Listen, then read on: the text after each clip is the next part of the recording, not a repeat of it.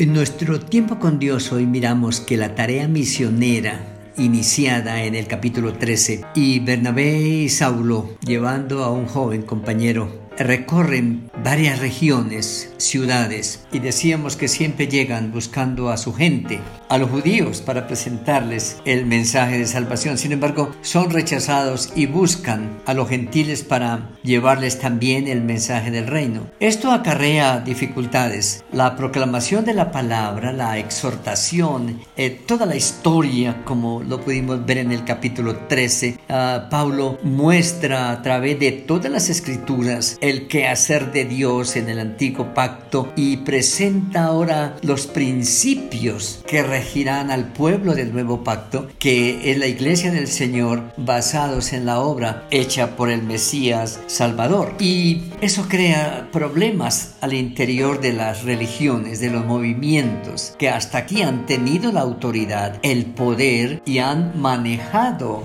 al pueblo en, de alguna manera en su espiritualidad. Pero espiritualidad es eh, vacía, actividades culticas sin vida, mera religiosidad y no se nota la vida ni el cambio en las personas y menos en la sociedad. Así que acarrean dificultades y no solamente dificultades ah, de persecución y arresto y problemas, sino que también ah, Pablo comienza a cumplir de alguna manera la, sentencia, si podemos decir, que el Señor le declara cuando lo recluta para el ministerio del reino, ah, yo le mostraré cuánto le es necesario padecer por mi nombre. Y él consciente de esto, no rehúsa la tarea, la responsabilidad, sino que toma con valor, con entereza esa responsabilidad y, y tiene su tremenda experiencia, ¿verdad?, en, en la ciudad de Listra. Luego, eh, terminado este, este,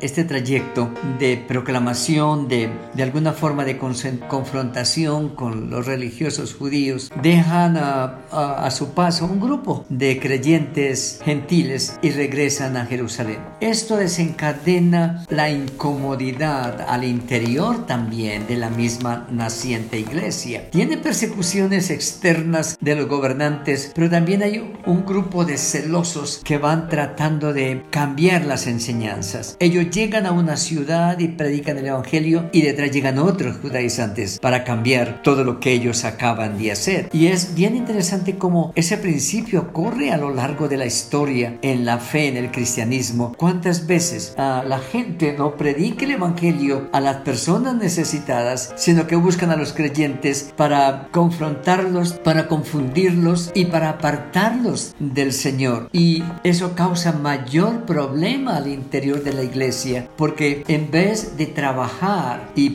proclamar el reino, se convierten en estorbo, en perseguidores, en personas que van desviando, confundiendo los creyentes. Todos los problemas históricos, los problemas éticos, los problemas doctrinales eh, que surgen a raíz de este ministerio de Bernabé y de Pablo, ah, ellos lo reportan a la iglesia eh, de Antioquía, pero luego ah, van hasta Jerusalén. Estábamos diciendo de la importancia de lo que es la evaluación de los proyectos que la iglesia ah, crea, que la iglesia eh, está desarrollando. Y en ese sentido vemos cómo hay una conectividad. La iglesia de Jerusalén es prácticamente la cuna del cristianismo. La iglesia de Antioquía los comisiona y los envía y dan su informe en Antioquía, pero es necesario llevar a otras instancias la situación doctrinal que se ha presentado. Y es ahí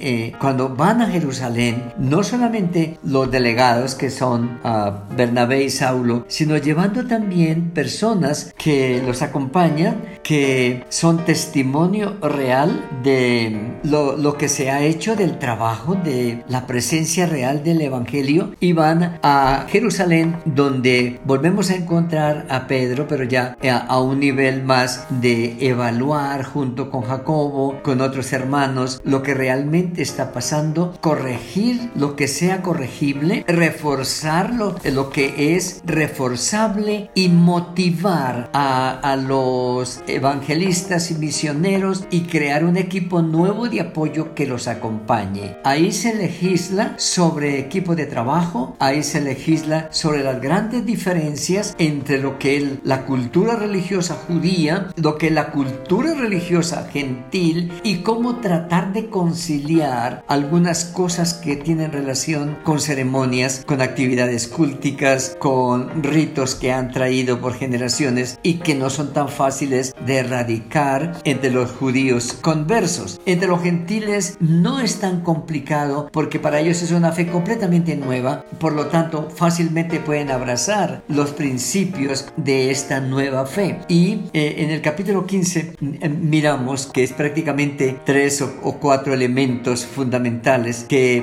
se toman, se escriben, se pactan y prácticamente son una norma a partir de ahí, una norma para los que van al ministerio, para la enseñanza en el desarrollo del ministerio y para que las iglesias los tengan en cuenta en todos sus procesos a desarrollar. Y, es lo que miramos hoy, el papel importante de los presbiterios. El presbiterio es una regional, es una zona donde hay varias iglesias, cada iglesia con su propia autonomía, sin ser independientes. Cada iglesia tiene su forma de gobierno local, sus ministerios, pero la iglesia local tiene que legislar administrativamente, ministerialmente, doctrinal y teológicamente. Y cuando hay conflictos, cuando hay dificultades y no se puede conciliar y es como difícil llegar a un acuerdo, se invoca la presencia, la ayuda ah, del presbiterio para venir, investigar, tomar los negocios, examinarlos, llevar a la conciliación, buscar lo que sea saludable para la iglesia y buscar que la iglesia se mantenga en su unidad. Y es así como este capítulo 15, podríamos llamarlo dentro de nuestro lenguaje, la,